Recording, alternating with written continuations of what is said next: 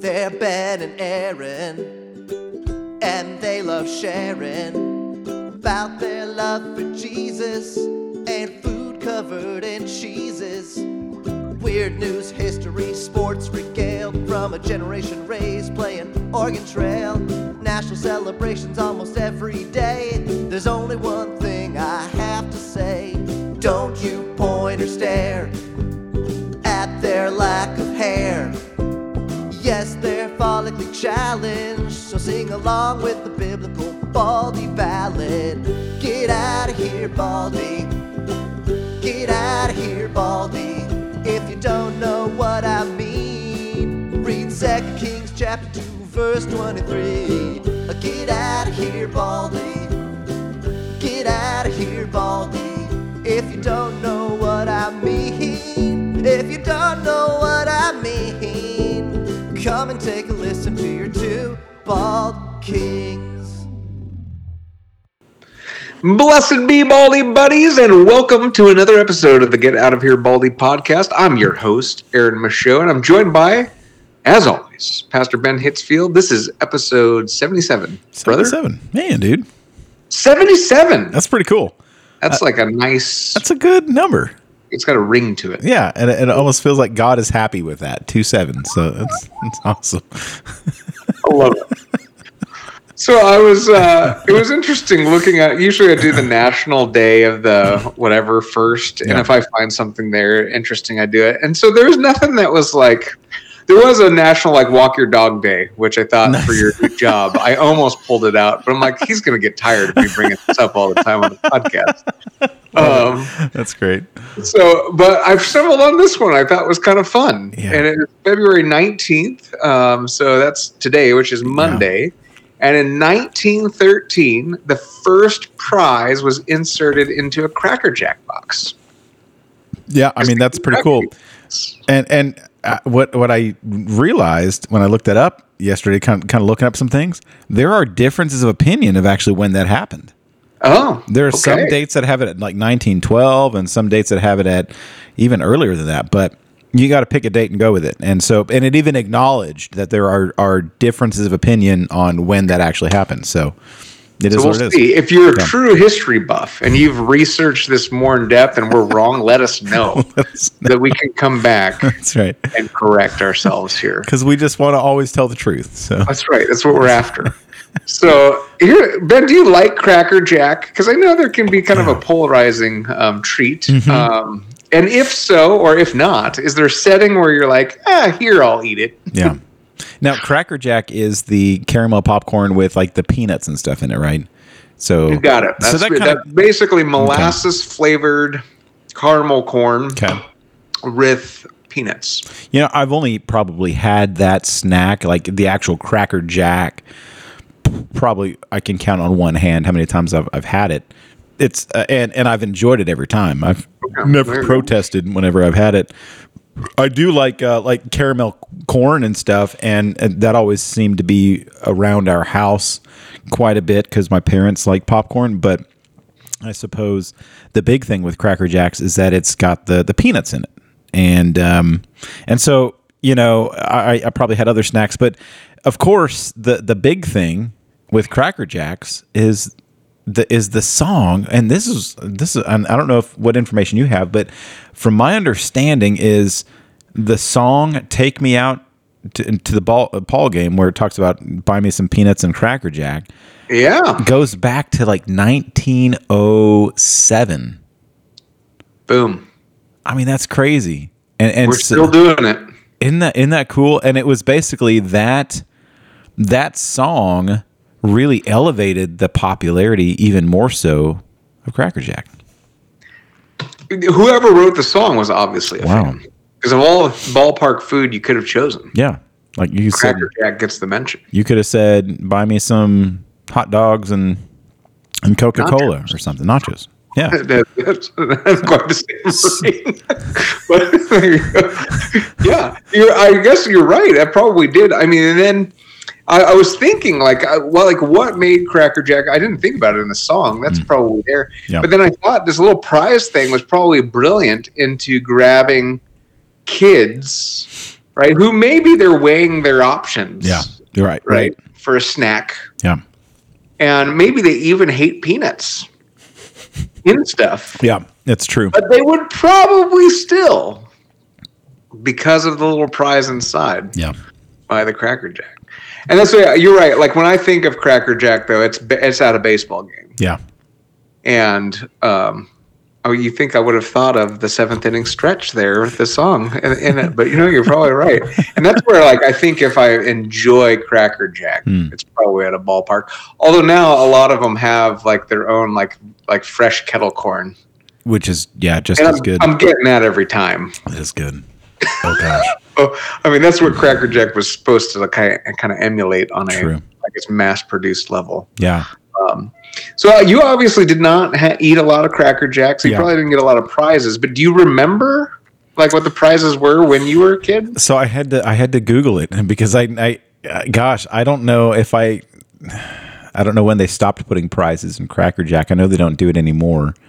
They do. So I was. This is I researched this the other Okay. day. They do a little cardboard token now that Oh. takes you to their website and does Yeah. like an online game. That's right. Okay, that's Which- that is interesting. Which I mean, No, yeah, that's a, that's a that's a crying shame, is what that is. I mean, this is like the internet has ruined everything. yeah, that's that's mean- interesting.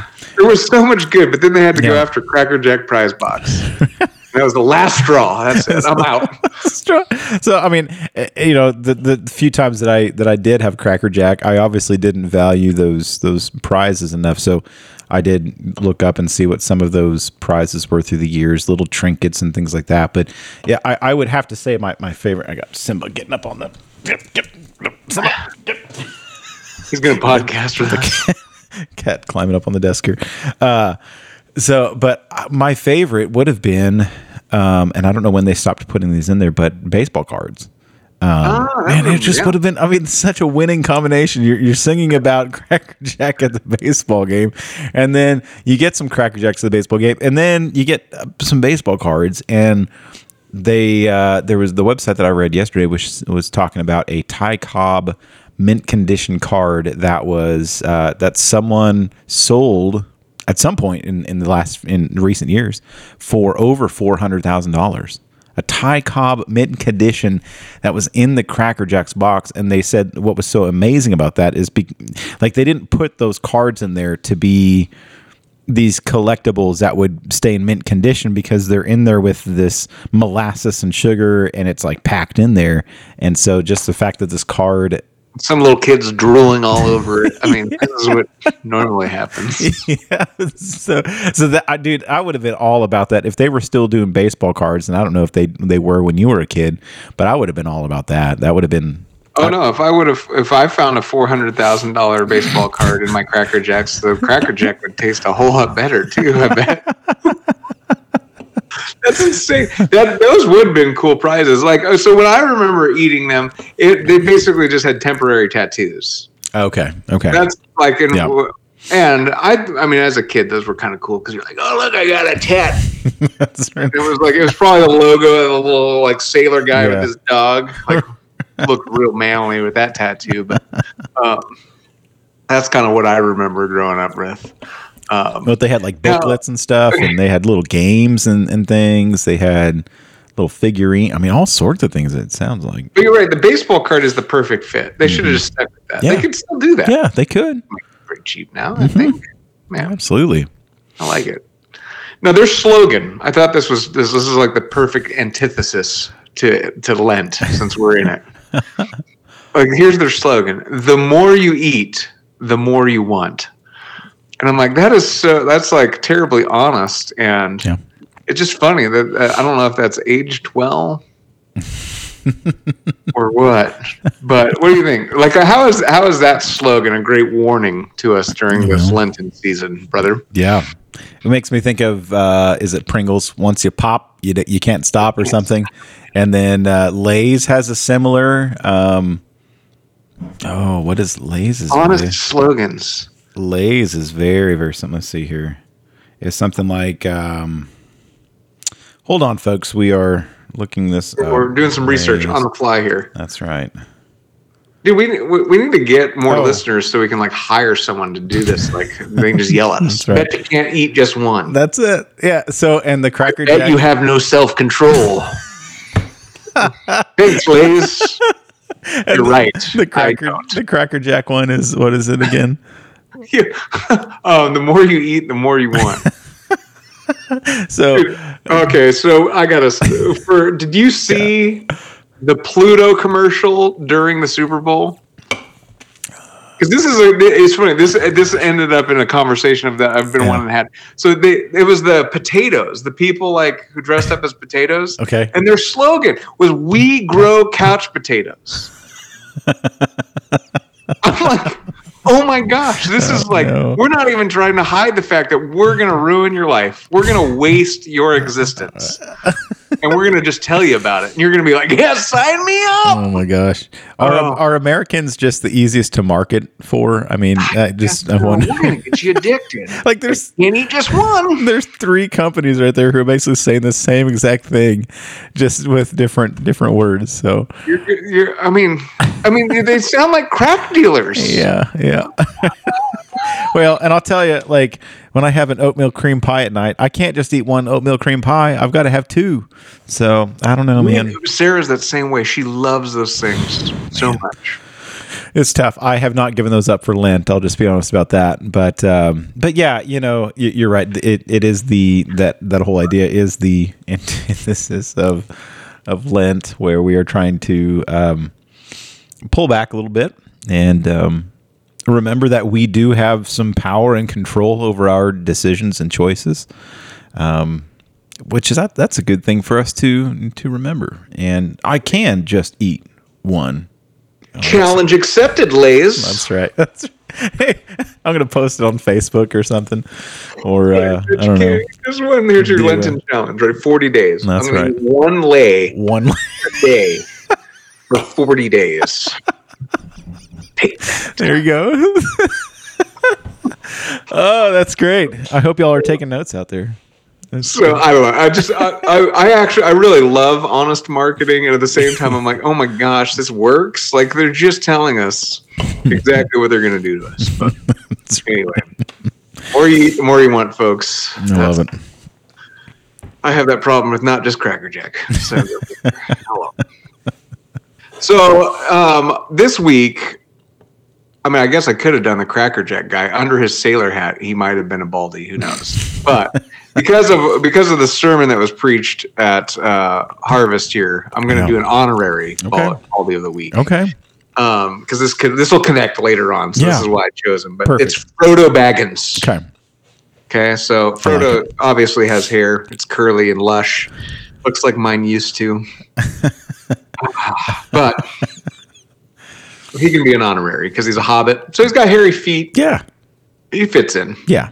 Yeah. No, I think it's great. It's fine. Well, he's a fiction. If you don't know him, he's a fictional character in Tolkien's writings, and he's one of the protagonists of the Lord of the Rings. And so he's a hobbit from the Shire who inherits the One Ring from his cousin, um, described uh, as an uncle, um, and he undertakes the quest to destroy it in the fires of Mount Doom in Mordor, where the ring was forged. And so during his quest, he's repeatedly wounded. He becomes increasingly burdened by the ring as it gets closer to its destruction. Yeah. And he changes too. He's he grows in understanding and compassion, um, avoiding violence. Upon his return to the Shire, he's really unable to settle back into ordinary life after getting a taste of the adventure. Um, and so, two years after the ring's dis- destruction, he's allowed to take a ship to the earthly paradise of Valinor. Um, and so that's kind of his trajectory in the book. Uh, but his name comes from Old English, uh, Froda, meaning wise by experience. And so commentators of the kind of the book series have uh, have talked about how he combines courage, selflessness, fidelity, um, and uh, just good character. And he seems unexciting, right, when he starts the quest. Um, and Yeah, it was really quite heroic. But Right. through the series, he grows kind of into this heroic stature. And so, Mm. Yeah. are you a Lord of the Rings fan? And do you have a favorite Frodo scene or quote?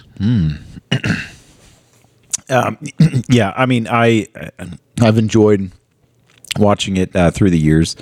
Uh, now, when The Lord of the Rings is on TV, it's a good opportunity to turn it on for some background noise and just put my head down and go to sleep, man. So, uh, but no, I do love love the entire storyline. And yeah, you're right. The, you know, Frodo. I think the first time I ever saw Lord of the Rings, I was kind of like him. You know how he's he's just shocked that uh, he was picked by uh, Gandalf to to take take the ring. You know, and and so that's probably the most amazing thing to me is sort of the transformation of Frodo from this small, cowardly, uh, low self esteem kind of character to someone who by the by the last movie the dude is hardened you know he's he's seen some stuff man he's he's almost died in in so many different ways and uh and then also you know he's been he's also better as a person because there's been different temptations as well that mm-hmm. he's had to to face and and battle and so uh, yeah count me as as a fan of, of Tolkien's um, uh, work there, and and a Frodo. I mean, he's just mm-hmm. he's he's the hero that uh, probably most people didn't expect. Yeah, I know. My I think my favorite scene with him is from the Fellowship of the Ring, and it's where they're I forget what the Elven Kingdom is called. I just been, I've, I need to read the books again. Sure. Um, but they're there and everyone's like kind of arguing over the ring and what to do with it and who would take it to destroy it even i think boromir says you know mm. maybe we should re- use the ring against sauron um, and anyway like just no one's really stepping up to this and then he he says um, he finally like when and they're bickering and arguing he finally steps up and says i will take the ring though i do not know the way it just, it's one of my favorite moments because um, all these again tough, heroic, uh, everybody who should should be the role of hero. Yeah. Is bickering, arguing, refusing to take responsibility, trying to use it maybe for their own selfish devices. Mm. And he just he kind of it's it's that moment where he's been reluctant and but he just steps into the gap because he sees like this is yeah. this is he just can't stand the nonsense yeah. and that's one of my favorite. I think like probably mm. my favorite moment Um, because he's already a little on the journey, but that's where it becomes his. Yeah, like, most fully it feels. Yeah, because like. he has the opportunity really to back out at that point and just say, yes. "Fine, you guys, one of you do it. I'm going back to the to the Shire." But and so, just yeah, I, I mean, so he's like he becomes this I don't know. He, he's this beautiful picture of, mm. and there's going to be like there uh, in uh, when Eric preached this week, he kind of played off of this as he looked at us as elect exiles, and so I'll, mm. I'll hmm. bring him back up. But yeah, sure. that's why we kind of uh, like brought him up, and so I don't know. I like I like him as a character. Um, again, just the reluctant hero, mm. um, and I think there's a reason he's resonated so much with people over the years for sure. And so yeah. Yeah. There's our honorary Baldy of the week. Frodo. There it is, Frodo, and we and uh, mentioned him. I think last week, um, kind of as as a sidekick, or as a. We talked about Samwise. Uh, Sam Wise, yeah. Which again, yeah, mm-hmm. he was. Mm-hmm. Look at that. Yeah. Yeah. We must. I got to sit down and watch the the films. I need to go. Asher, I think, has read these, but I think it's been a while, so I might have to revisit those with him and then yeah. watch the films. Now I wonder if uh, when a, a hobbit goes bald, if their feet lose hair as well. or is it like my back, where it's like as they go bald, their feet just get hairier and hairier? there you go. you can braid that foot hair. I don't know. Bald hobbits. All right, Frodo. I'm gonna have to look for one. Oh, like in the movies. I'm gonna keep my eye open. Yeah. Are there any bald hobbits? Oh, I'm gonna take a look for it. Mm-hmm. Um, all right, so you preached this week. Now you started a new series yeah. for Lent, right? Yeah, yeah. And it was so the the series is 24 hours that changed the world. Yeah. And you're looking really at the last 24 hours before Jesus' crucifixion. That's correct. Yep. And okay. it's it's a book based. It's written by Adam Hamilton out of uh, Church of the oh, Resurrection. Yeah, and so, really, uh, we're just using his breakdown of the of the events of the last, um, you know, 24 hours, and I don't think I've I don't think I even quoted him once yesterday in the message, but just using really his, the, his t- title and the way that he broke down the the scriptures and stuff. It gives you a good framework. Yeah, though. yeah, for sure. cool. Yeah, Um, and so we part one of this was the upper room in the Last Supper. yeah, right? yeah, Okay. Um, and so yeah, as you kick this off, you I think you really talked about the significance of the setting. yeah, And by that I mean not uh, not just the location, but also the timing Mm. and what's going on. And so talk to us a little bit about that. yeah. I wanted to, um, you know, I, being in, in a Christian church, uh, being in a church that takes communion every Sunday, you would think, man, so uh, what am I going to say about the the Last Supper in a message, you know? And I thought, well, instead of just saying things that people already know, um, perhaps bring them back to the historical context of of the Last Supper when Jesus was with his disciples celebrating the Passover. And you know, last year we did the Seder meal at the church, and um, and that was very. I mean, we had a number of repeat people, but it, it it's always amazing. You'll get people who've been through a Seder and they've done it once, and then they'll do it again in, in two or three years, and they seem to learn something new or pick something up different, or maybe something sticks in a different way. Sure. And so, I, I mean, there's a lot of folks in our church who've never been a part of a Passover uh, Seder meal, whether like an ex, ex, explanation or even just like a full on, you know, Passover meal. So I decided to to kind of bring it back to that that night in in the scripture. And one of the my points in the beginning was when we say Last Supper, we're not saying that this is like Jesus just saying, "Hey, you know, I want to just eat with my disciples one last meal and these are my favorite things to eat and so let's let's eat this you know? So i went and took us back to the the history of passover and talked about the 10th plague and the the death angel passing over the land of Egypt and how they slaughtered the lambs and put the blood on the doorposts and talked about how the, you know that's the sort of the context of the Passover uh, meal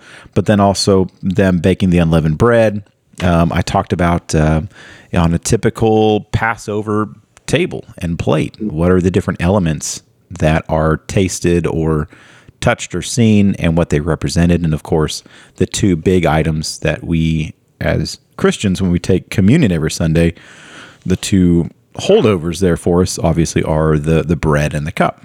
And so I specifically leaned into those elements and talked about, you know, when Jesus takes the bread, um, I told him about how scholars suggest that the bread that he took uh, could have been the, the second of the three uh, matzahs. There would be the three matzahs that would um, they would represent the Levites, the priests, and and the Israelites. And so there's this idea that Jesus takes a second of the three matzahs. And I asked them, I said, so when, when I say three, um, what is in your Christian theology, what could three symbolize? You know, and of course, everyone is like Father, Son, Holy Spirit. Okay, all right. So imagine Jesus at the meal, he takes that second matzah, Father, Son, Holy Spirit, and instead of breaking that and pointing them back to what happened at the, at the Exodus, he then says, "This is my body. Take it and eat it." You know, so I kind of connected that moment with the meal that they were having, and then same thing with when Jesus took the cup and he said, "This is my blood." Uh, he's he's doing that. I mean, you just have to imagine that the disciples were probably confused um, because there was a there was a script for this. I mean, there's there's a whole uh, Haggadah. You know, it's it's the order. Like this is what you say now. This is what you say now. And Jesus doesn't follow the script, and he gets to the third. I think it's the third cup is what they say he took, which is the cup of redemption, and that's the one where he takes it and he give it gives it to his disciples, and he says, "This is my blood of the new covenant. Do this in remembrance of me." And uh, so it was just a very. Um, I mean, even though I even though I know that it was it was interesting. Um, I had a table up on the chancel, and I had the matzah, and I had the five cups of of, of wine. Uh, I had like a, a seder plate and some other, you know, just some decorative things, and so it was really cool to connect what we were talking about in scripture with these physical elements, and yeah, sort of explaining how how Jesus tied himself into that ancient story. Yeah, that's awesome. And you, so uh, in your message too, you kind of out of that Mm-hmm. shared maybe three truths that Jesus uh, really imparts to the disciples that I think ring true for us every time we participate Yeah. in this meal. And can you kind of share those those three truths that you, I think you kind of landed with this, didn't Yep. you? Yep. That was kind of my, yeah. So I talked about how the three things that the- Jesus and his disciples did, and like you said, and these are true for us today when we take communion, is that one, uh, the meal makes us look back and and see God's faithfulness and how and not just his faithfulness in the Exodus, but his faithfulness in the desert, his faithfulness in bringing them into the land, uh, God's faithfulness all throughout the years. And so that's one looking back. Um, and then I said the other thing that they did is that they they communed together in that you know we call it communion. They they communed together in that present moment. Jesus, I'm trying to. uh, One of the Gospels says something how Jesus uh, eagerly desired to eat that Passover with his disciples. Um, you know, he was wanting to teach them a lesson, but then also there was just the, the uh, one of the questions I asked at the very beginning of the message was, if you had 24 hours left to live and you knew that, what people would you spend time with? Um, and what would you do? You know, and so Jesus wants to spend time with his disciples. And so I said, you know, that's, that's kind of the second part of that is when we take communion, um, we're spending time with Jesus now in the present through the Holy Spirit. So you got past faithfulness, uh, present day presence, and then um, the last one was um, basically we that the fifth cup in the meal, the Elijah cup, is is not drank during the the meal because it's the idea is that it's the Elijah cup. Uh, Jews who didn't believe in Messiah or even before Jesus, they believed that Elijah would come back and bring in God's kingdom in its fullness. And so uh, they would always leave that cup undrank. There was always an empty seat at the table for Elijah. And so I talked about how when we when we take communion, uh, we're always looking forward not to the coming of Elijah, but now to the second coming of, of Jesus. And I pointed out in in I think it's Mark 14, 25 or 26, where Jesus says, Truly I tell you, I will not drink of the cup of the vine until I drink it with you anew in the kingdom of heaven. You know, and so uh, it's almost like that that fifth cup, that Elijah cup, Jesus is saying, um, you know, that that's that's reserved for my next coming. The next time we are together, we will drink of that fifth cup. So, in essence, to sum that up, basically, we're looking at past, we're looking at present, we're looking at future, and then I tied it into what we say about the mystery of faith that Christ has died, past, Christ is risen, present reality, and Christ will come again. Man, you you know you you might like a uh, Grace Brethren communion. There you go. That was they, we, uh, we that was kind of the pattern that we did is the the elements yeah. uh, themselves were like the past work that you're talking about. We did a foot washing. I love it. Talk about kind of the present ministry of Jesus Yeah. um, to us through the Spirit, and then had a love feast, kind of in that Oh, yeah. anticipation or that fifth cup that you're talking about really um, cool. as well. And so, I that's that those kind of ideas are something I'm somewhat familiar with from my very first pastorate. That's that's beautiful. I love that. Uh, That's that's such rich symbolism, and I think that's what people took away from it. yeah, Um, when you can connect uh, that very purposeful meal and how Jesus is very purposeful with that and inserting himself into into that meal, and so then from then on, uh, Christians, whenever they would gather, not just once a year on Passover, then they would find that time to break bread and drink the cup and remember what Jesus did and what Jesus said. Uh, and then, and, and I, at the end of um, the second service, I had used some of your words. You had said this um, one time during communion. You said every Sunday that we gather at the table, it's like a it's like a link in the chain that connects us from you know the first first communion, the first Passover to the, the time when Jesus comes back. So I'd mentioned, you know, we And I get to- probably stole it from somebody. Couldn't, I don't know when or where, but look at that. Yeah. Me with a tweetable, There you go. There you go. A quotable quote from from Pastor Aaron. quotable quote. There you go. Well, awesome, man. So, what, what's the next scene in this uh, 24 hour journey? It's going to be Gethsemane. And uh, and one of the things uh, I close the message with Psalm 118, which would have been scholars say the psalm that Jesus and his disciples sang as they ended their meal and right before they went to to Gethsemane, which is you know such rich, rich. Um, you know starts and ends with give thanks to the Lord for He is good, for His love endures forever. And then the middle sections are, are stuff you know he is my helper god is my helper. Why trust in men? Why trust in princes? So you can imagine jesus praying psalm 118 before he walks to gethsemane which is really where the events take off pretty quickly at that point. So Man, this is going to be a fun. fun series. it was good so cindy's preaching next sunday she's got gethsemane and then we'll, we'll go on from there so right on. Yeah. Well, all right. yeah Wyatt Park, you're in for a treat here. it's good we're having fun Love it.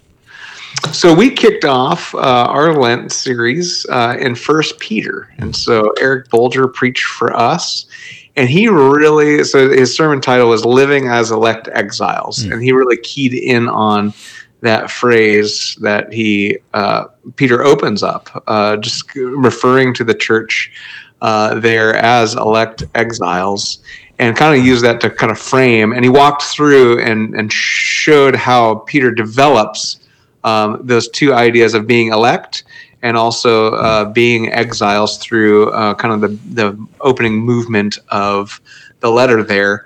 And so well, the reason I brought up Frodo was he kind of uh, used Frodo as a good example because when I mean when we think of those terms um, like elect or election can be kind of a theologically charged uh, term sure um, that often uh, results in a lot Yeah. of debate and throwing things and red faces and Yeah. um, and he said you know it's really interesting that that's what it devolved into because Mm. When Peter uses it it's supposed to be a great encouragement uh, to the church um, and so he he, he kind of talked a little bit about how you know Frodo might be a good example of what it means to be elect and he Mhm. talked about how he was chosen to king uh, ring carry the ring of power to Mordor. He's called to this this journey of suffering and loss, uh, but he was enabled and equipped along the way to really carry out that that deliverance uh, from evil. And so and there, there's a sense in which that's a good picture of what how the Bible talks about what it means to be elect. Mm. I like that And so, yeah, uh, I think the NLT he says you will use that ch- you're chosen by God Mhm. that's kind of the idea that Yeah. it's not that um, oh i chose you and then everybody else is out but there's this idea that god sees and and selects um, and i, I that, that doesn't make us better than anybody else Sure. and i always i I don't think he brought up the First Corinthians passage, but typically when you're chosen by God, it means you're not the brightest bulb in the bin. that's a good Oh, point I chose the foolish things of this Yeah. world to shame the wise. yeah Um, but there is this idea of chosenness that God sees Mm. and, and and selects someone, which I he maybe should have done select because he got the other S's here. But if I was preaching about it, it's alliterated. Um, the second idea when he talked about elect um, was this idea that you're set apart, right? That idea that there's a, there's a purpose, right? That you've been set apart, and Peter will tie this into holiness throughout the letter. Um, that there's this idea that, uh, but also uh, also of of mission a little bit, uh, which is kind of the third thing he said it was is sent by God. So you're chosen, you're set apart to kind of be uh, different from the world around you, and then you're sent by God. Um, to and so there's a, it's a missional term, Mm. and so what, like as you're looking at those ideas, how is that maybe uh, set? Help round out um, or like i guess when in your interaction with people are there one of those three maybe that you feel like god we, we sometimes miss that piece of it Yeah, um, that's a that's a good good question. Um, I think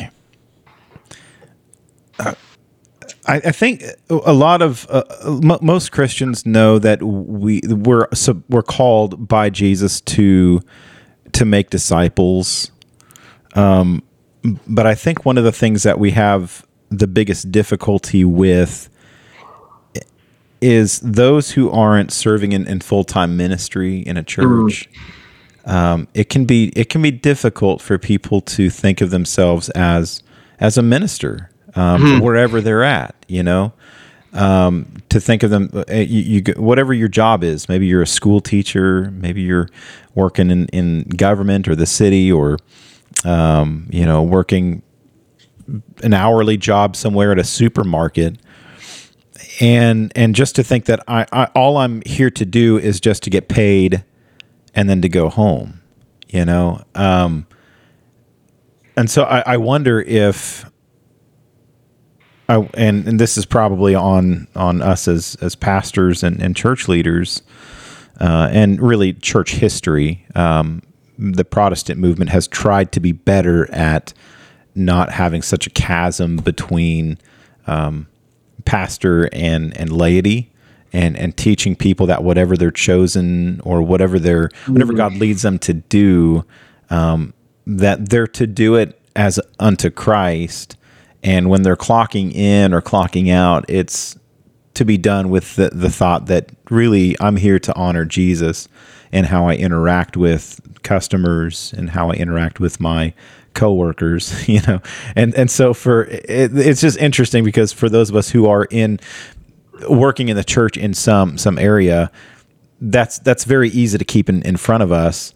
Um, but I think for for a lot of people who just kind of going through life and, and again just sort of miss out that God has has set them apart uh, wherever they are and, and that they are to be set apart no matter what they do and uh, you know, it just makes me really appreciate what uh, Manhattan Christian College their slogan is. Um, where I got my undergrad, they talk about how they they want to prepare uh, Christian leaders for service in this world, regardless of their their chosen profession. And so, uh, Well, you guys have a great example of that. I saw Miranda Ham got like Yeah. the school district's person of the year. yeah, Um, and she, and well, it's, I, it's been fun too to just watch how when someone takes that seriously, how it can even drag a pastor and a whole church into, right? Yes, Like, I mean, really into the It's so calling of. God It's in a unique true. and special way. yeah, yeah, Um, Right. And so, I mean, you Yeah. Like that's like that's what can happen, and I love I love it when people in our church catch that vision Yeah. of the calling of, of the Scripture hundred percent. Yeah, because yeah, it becomes such a catalyst right.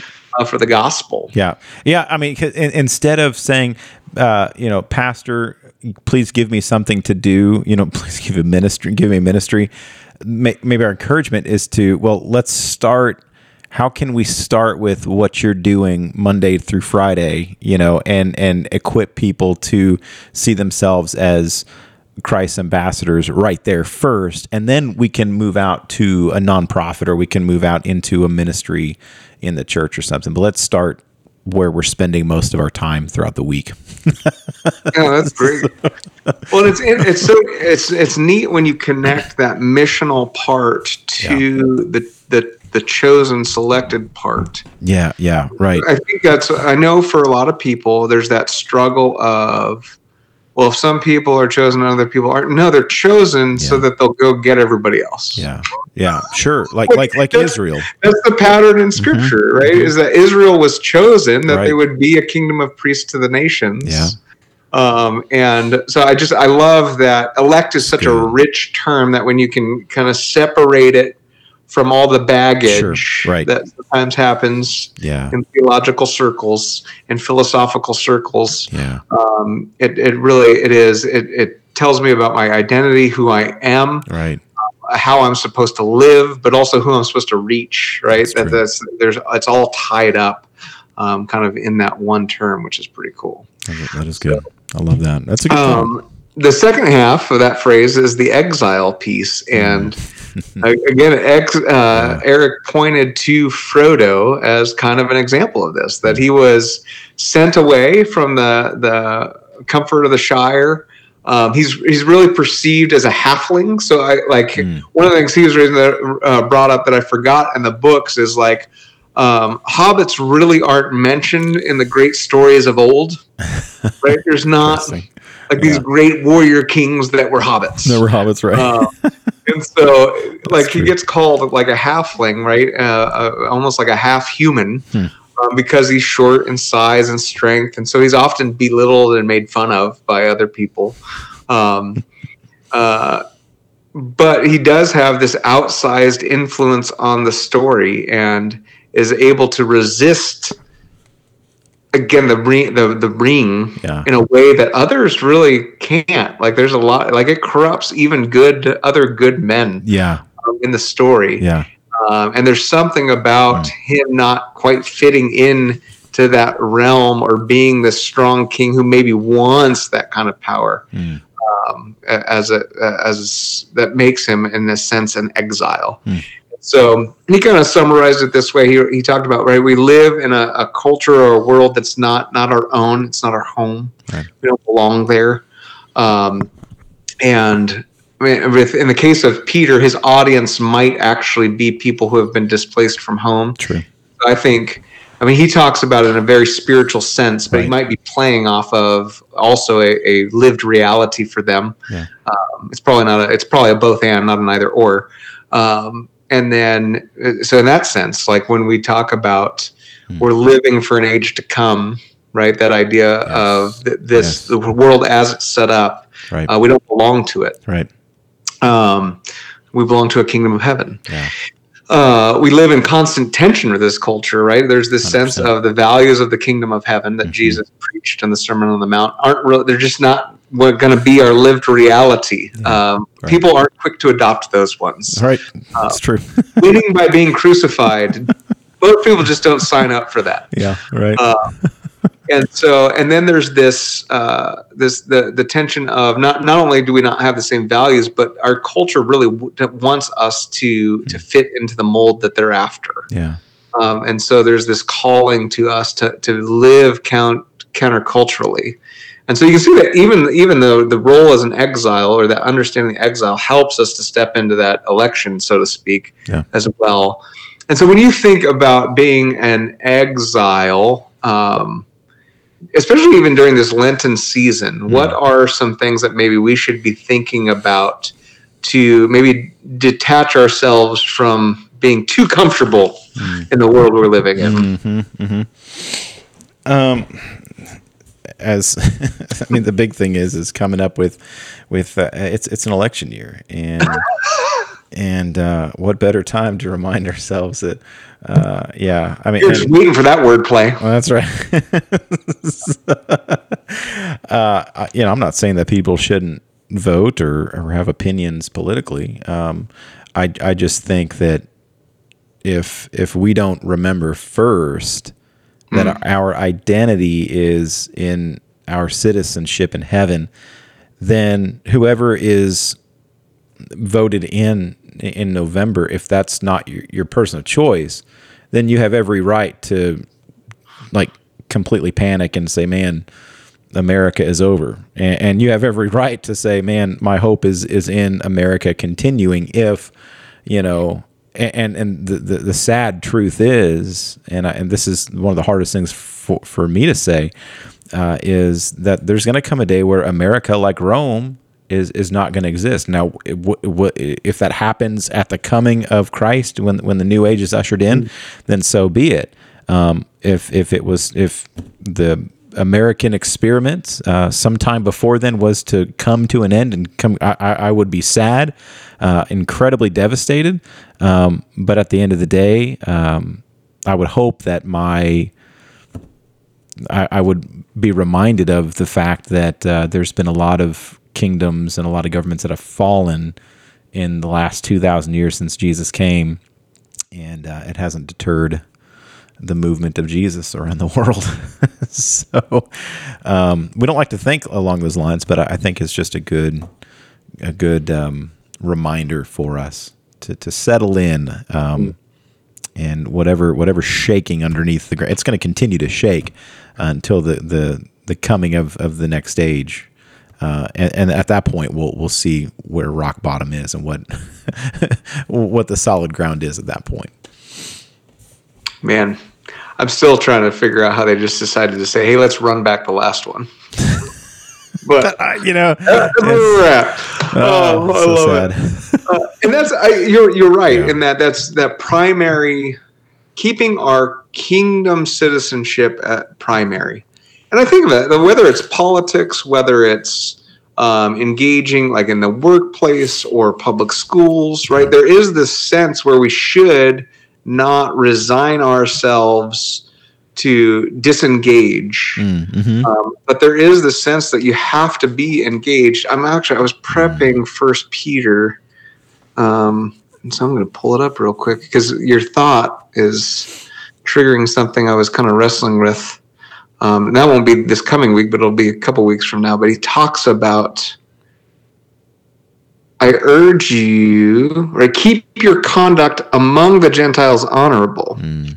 there's a sense though that when he commands that that you're going to be among them and it, like so there is this call to engagement Yeah.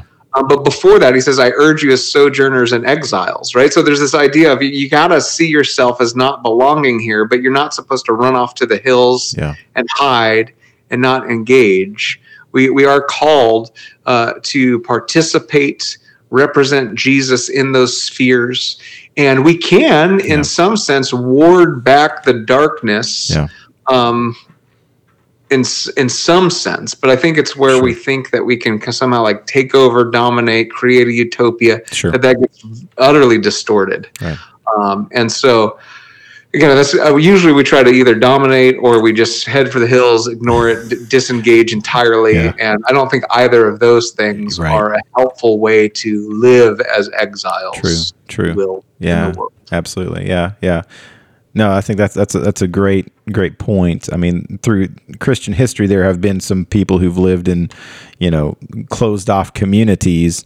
Um, a, lot of those folks they copied scripture and copied scripture, and so th- they had a purpose and stuff. But you know, the, the for us as as Christians, the the best thing for us to do is not to to run and hide, and it's it's not to um, try and, and, and grab all the power so that we'll be on top when when the time comes. But to um, what is it? Uh, is it Peter that says, um, if it if at all possible, to live at peace w- with everyone, as as much as it depends on you, live at peace. There's also the thought to to to live a quiet peaceable life, you know, as much as possible. Um, and and so those are just Romans 12, I think. yeah, I think that's right. Which is easier said than done. Um, but it, but it's a good Well, and what I love though is that these these like Peter and Paul are both speaking into environments where people are like being truly persecuted. true. Yeah. um, and suffering and it's and he's not they're not asking these people to do anything that they don't think god won't empower them to do yeah. and so how much more should i be able to again live with uh, an attitude of love and se- and step into the, the power of the spirit Mm. and so yeah i mean i think the, the the historical context i think really challenges us to not let ourselves off the hook too easily there Yeah. but No, I like that. That's that's a powerful word for starting Lent. Whew. All right. Oh man, now I'm excited about both these series. That's awesome. That's good. Hey, by the way, I. I did find the bald hobbit is uh, is Dwalin. Dwalin. He's he's the big. He's like the the tough muscles. He's got the knife. Uh, fantastic beard and an amazing bald, amazing bald head. Oh, that is beautiful. But he's a dwarf, right? Uh, let's see here. Um, let's see here. I just typed in bald. Hobbit. I, you, I got him too, but I think he's actually Hmm. I, he probably is a dwarf. Balin and Balin. I think somebody just. Yeah. Well. Although Yeah. I think he. Yeah. I think he is a dwarf. Yep. You're I am, I, I might have to flag him for a future conversation here. Hey, that'd be great. That gnome is pretty It's it's it's exquisite. exquisite. Dude, it's funny how like a good beard can really highlight. Yeah.